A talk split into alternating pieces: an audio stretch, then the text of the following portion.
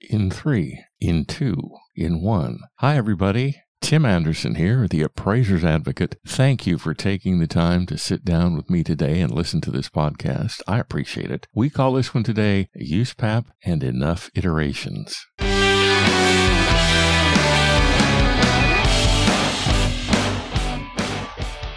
Recent podcast, we covered USPAP's requirements for the contents of a work file. In it, we concluded that the more relevant stuff there was in the work file, the better. In fact, it was clear that a thick work file just might be the best friend an appraiser ever had. So, for every appraiser's benefit, let's expand on this theme. Let's get into its deeper meaning and then apply that new knowledge to what we already know by, quote, deeper meaning, unquote. I mean the use of iterations as part of a credible, accurate, reproducible, and reliable real estate appraisal. And of course, iterations in the context of this podcast mean doing something more than just once. This is merely due diligence, a check, as it were, to see if in doing something merely once, we did it correctly. Multiple iterations help us determine if the results of those efforts make sense. First, let's go back to old Mother USPAP to see what she says about iterations. Actually, she says nothing directly. In fact, the word iterations does not appear in USPAP. Its closest use is in FAQ number 39 in the context of reiterating a point on a proper certification in the report. Its closest use is in FAQ number 39 in the context of reiterating a point on a proper certification in the report. So, there is no direct reference to iteration or iterations in USPAP.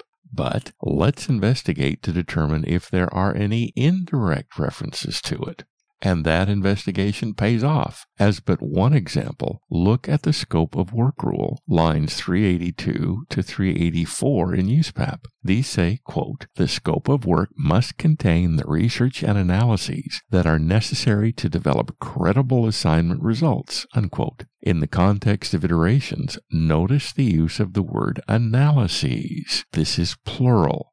Its use in the plural implies multiple iterations. In an appraisal, this is currently not common. Yes, as part of an appraisal, there is a lot of stuff to research, then to analyze. One example would be the analyses of the comparable sales. But do we stop at merely one analysis of any given market trend? For example, from January 2022 to December 2022, first mortgage residential interest rates went out of control. In that interim, they went from about 3% to about 7%. This increase pretty much shut the mortgage market down. Then they decreased to around 5%. This is about a 100% increase and then almost a 30% decrease. Pretty volatile, right? And just what does all of this have to do with iterations? Look at the comment to Standards Rule 1 3A. Quote, an appraiser must avoid making an unsupported assumption or premise about market area trends, effective age, and remaining life, unquote. Therefore, with these interest rate changes, we appraisers have an ethical dilemma. How do we make our time adjustment? Based on sales in the first quarter of 2022 compared with sales in the last quarter of 2022? Unfortunately, that step smooths out market trends. This smoothing may present a picture of a calm market, yet interest rates changing from 3% to 7% to 5% are not calm. So to represent to the client a calm market is simply misleading. Let's start with your iterations of a time series analysis. This should cover a period of at least 365 days. This is because the top of page 2 on the URAR states, quote, there are blank comparable sales in the subject neighborhood within the last 12 months, ranging in sales price from blank dollars to blank dollars. This means from a low price to a high price. This step also provides the information for the one unit housing trends on page 1. Don't confuse this with one unit housing just to the right of one unit housing trends. One unit housing requires different analyses. Those analyses include houses that are not comparable to the subject. One unit housing trends includes only those properties comparable to the subject. The first iteration of the one unit housing trends time series analysis results in a scatter plot. We use this to guide us to a second iteration. Look for a pause in the market where there are very few transactions. This means there's a gap in the data, a pause in the data points on the scatter plot. This gap, this pause in market activity usually means that buyers react to higher interest rates before sellers. Sellers are reluctant to lower their offering prices, yet buyers are well aware of their decreased purchasing power when interest rates are higher than they were previously. Thus, the market comes to a temporary halt, thus the gap. Then complete a second time series analysis after the gap. Compare this with a third iteration before the gap. This comparison will show you the dollar per day adjustments you should apply to your comparables. This, of course, depends on when a comparable closed. If it closed after the gap, use the second iteration to determine the dollar per day adjustment rate. This adjustment will be up to the time the market paused, and a second adjustment from the gap until the appraisal's effective date. If you want, follow the precedent of the 1004 MC form. Use 1 to 3 month, 4 to 6 month, and 7 to 12 month iterations.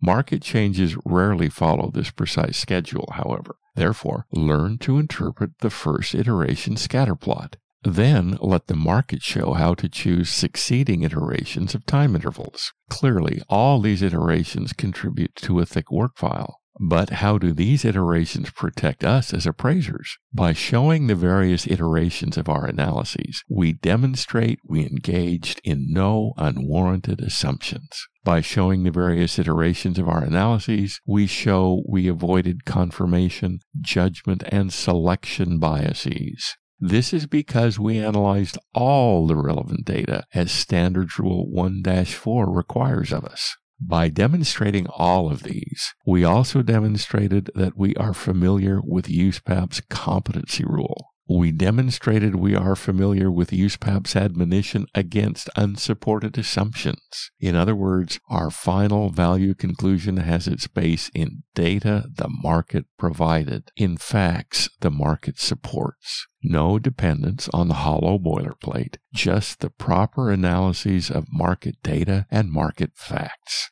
And then we put all these iterations in the work file where they will remain forever. To chronicle the data this way demonstrates our understanding of USPAP's record keeping rule. In turn, this shows we understand USPAP's definition of an appraiser. We provide valuation services competently and in a manner that is independent, impartial, and objective.